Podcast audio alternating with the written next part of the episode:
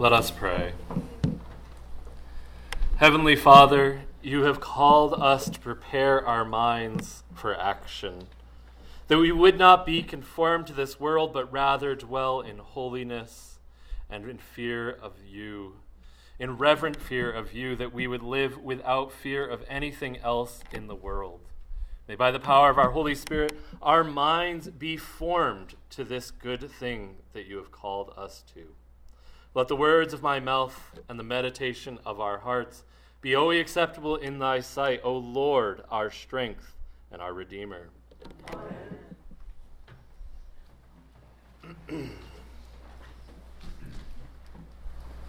Growing up, my parents wanted to do this one big thing while I was still young.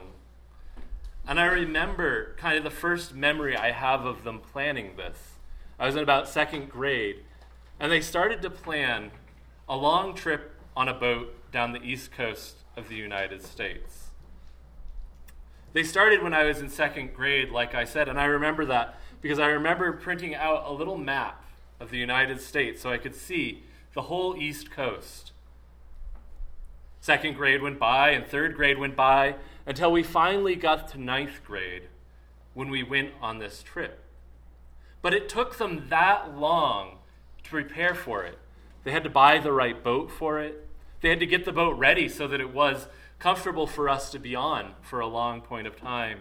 They had to get all the safety things that we needed so that this wouldn't be a wildly dangerous thing. They had to get money saved aside because they wouldn't be working for a long time. And so they prepared and prepared and prepared. And it took them about seven years, or more probably, but it took them seven years in my memory to do this preparation. This morning, we are called to prepare. Because St. Peter has been explaining to us for the last few weeks what a good thing we've been given. He tells us that we've been given an imperishable inheritance, an inheritance that nothing in this world can destroy. That we have been given an inexpressible joy, a joy that's beyond any joy that we've experienced in this world.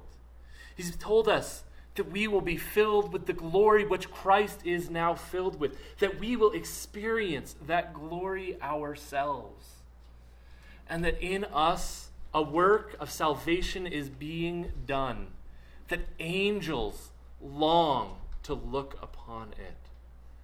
And then this morning he says, Therefore, for this reason, because everything that I've said so far, preparing your minds for action he describes this as though he's saying, Prepare yourself to run. Get your body, get your clothing, everything ready that you may go. Prepare your mind as though you're preparing to run a race. Set your focus wholly upon the coming of Christ. Being sober minded, set your hope fully on the grace that will be brought to you at the revelation or at the coming of Jesus Christ, at the coming redemption, which we look forward to. And so he calls us to prepare our minds for this, that our minds would be set on seeking Christ alone and looking forward to that great day. But perhaps that sounds like a hard call. Perhaps it sounds impossible. Perhaps it sounds easy. So, how do we do this? He writes, Do not be conformed to your former ignorances. Does your life look the same or different as your non Christian neighbors? Are you filled with the fruit of the Spirit, the fruit of the Spirit which the Spirit gives of grace and peace and hope and love and self control? Or are you filled with something else? Are you filled with the Spirit of the world? I think one of the things that has been discouraging for so many in this season is to see how often we are filled with the spirit of the world. But St. Peter says, don't be filled with that spirit, be filled with the Holy Spirit. Let the Holy Spirit drive out the spirit of the world. Be obedient as children to this Spirit. Do not be conformed to the passions of your former ignorances. Instead, have a singular focus upon Christ. But as He who, is call, who has called you, that is Christ, to be holy, you also are to be holy in your conduct. You also to have that singular focus that Christ had. Think for a minute about his ministry. Not even his whole life, because I think even if we looked at his whole life, this would be the case. But his ministry is especially particularly clear. He came, and he knew that he came to be crucified.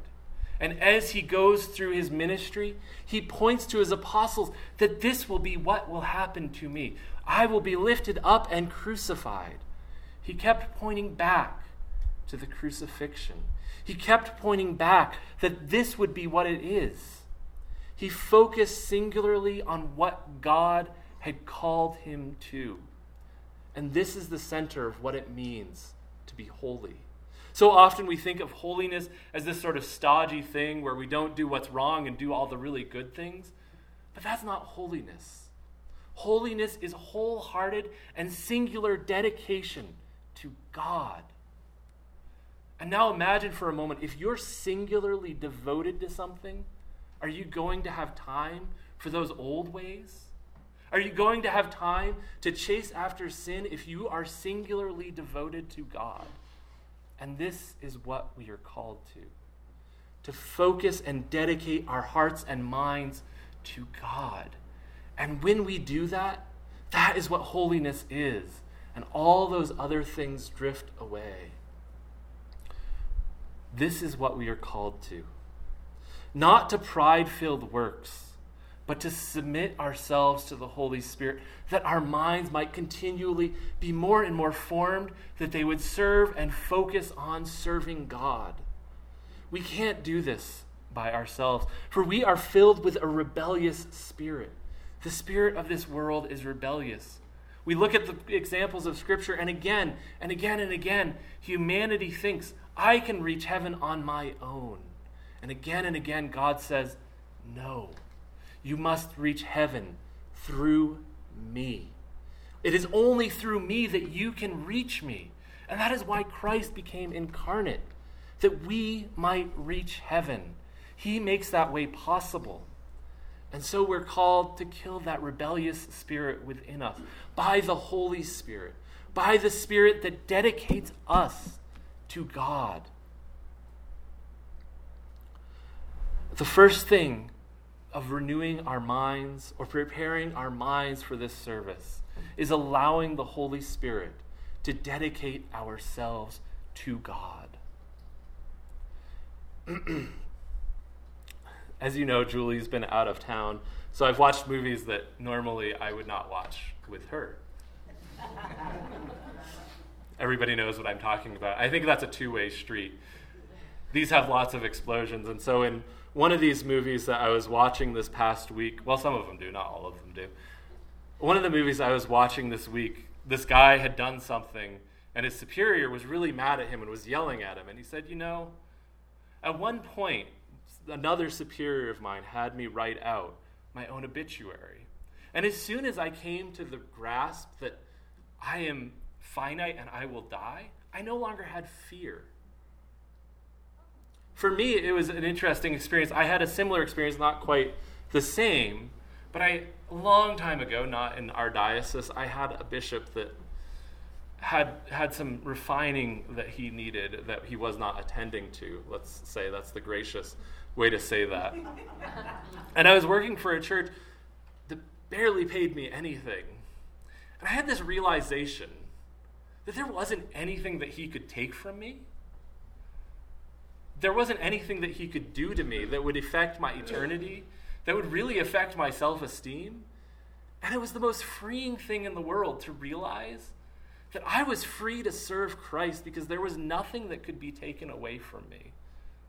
And this is the second part of what St. Paul, St. Peter, I'm going to call St. Peter St. Paul so many times through this series. This is the second thing that St. Peter calls us to.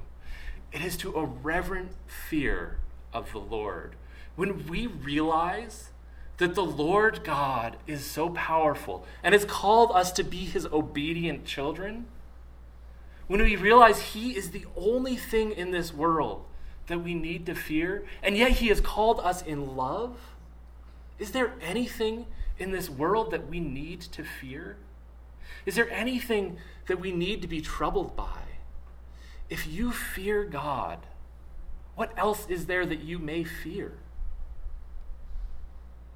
There is no power in hell or on this earth can, that can separate us from God. And so when you reside in that holy fear that St. Peter talks about, when we reside in the calling that Him as Father, who is the only judge, the impartial judge, and He will judge according to each deed, Therefore, conduct yourselves throughout this time, with fear throughout this time of your exile. What is there that we can possibly fear? This past week, I was reading a couple accounts of people who had gone through persecution. And they actually went so far as to call it the most joyful time of their life. And I think we have a hard time wrapping our mind around that. But when they went through this time, when they went thrown in prison or suffered for the sake of Christ, they no longer had anything else in the world. There was no longer anything that could be taken from them. And so they clung to Christ so tightly that they had nothing that they feared and only the joy and love of Christ. And in that, they abided so richly with Christ when we realize that Christ is what we need, when we realize that we serve a powerful and good God who, not, who loves us, what is there that we can possibly fear in this world? There is nothing to fear.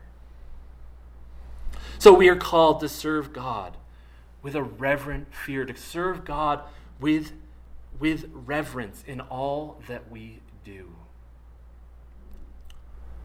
No, there was another movie that I watched recently where this guy gave up on life. Just gave up and he went home and he had this weird plan to like sort of get revenge and then, you know, go away. And it was it was a heartbreaking movie. But one of the interesting things that they captured so well is the profound brokenness of humanity.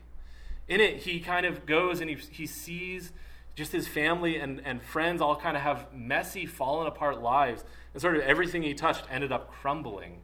Except that then he realized that he had love because his family loved him. But I thought what was really beautiful about this film is it captured how broken we are. One of the biggest heresies I think that we struggle with today isn't some Christological heresy. It isn't a heresy that says, you know, that Jesus wasn't fully God or fully man or anything like that. Those float around often, but they aren't the big troubling heresy that we face. It's that we still struggle with what is called Pelagianism. We still struggle with this idea that we are fundamentally good and that we can get like most of the way to heaven and then we kind of need a nice little push from Jesus. The reality is is we are profoundly separated from God and inside ourselves, our will is corrupt. And that's why we need Christ. And that's why we need the Holy Spirit. True redemption comes through Christ.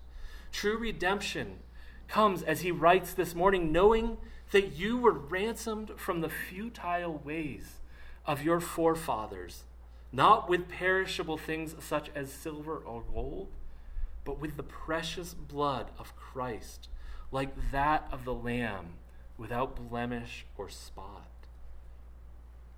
In that final statement, St. Peter does something really interesting and profound that perhaps you pick up on as we read, as he calls Christ the unblemished Lamb without spot.